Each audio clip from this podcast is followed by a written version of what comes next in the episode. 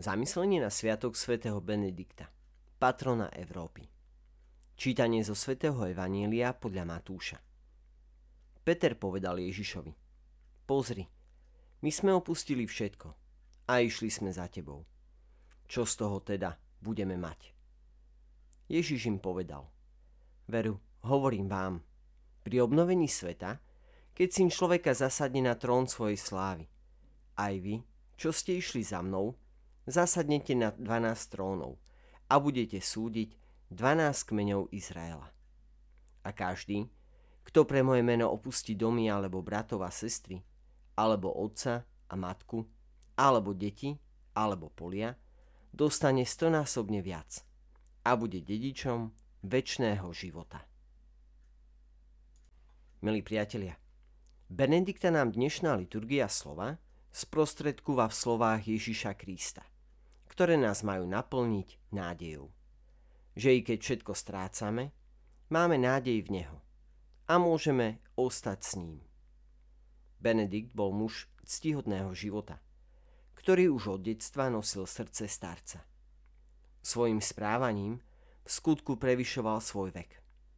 Nedoprial si nejakú rozkoš ani potešenie, ale žijúc tu na zemi, opovrhoval svetom so všetkou jeho slávou – a to v čase, keď sa z nej mohol čo najslobodnejšie tešiť.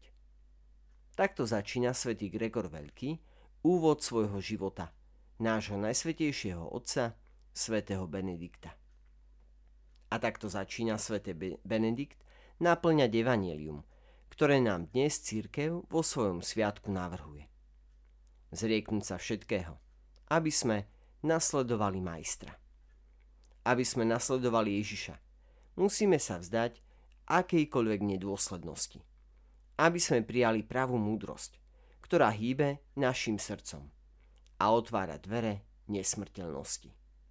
Prijať múdrosť odlišnú od našej svetskej múdrosti, ktorá uzatvára a zatvrdzuje srdcia. Odsudzuje ich na neplodnosť a smrť a robí človeka nešťastným. Pretože srdce človeka je určené pre život.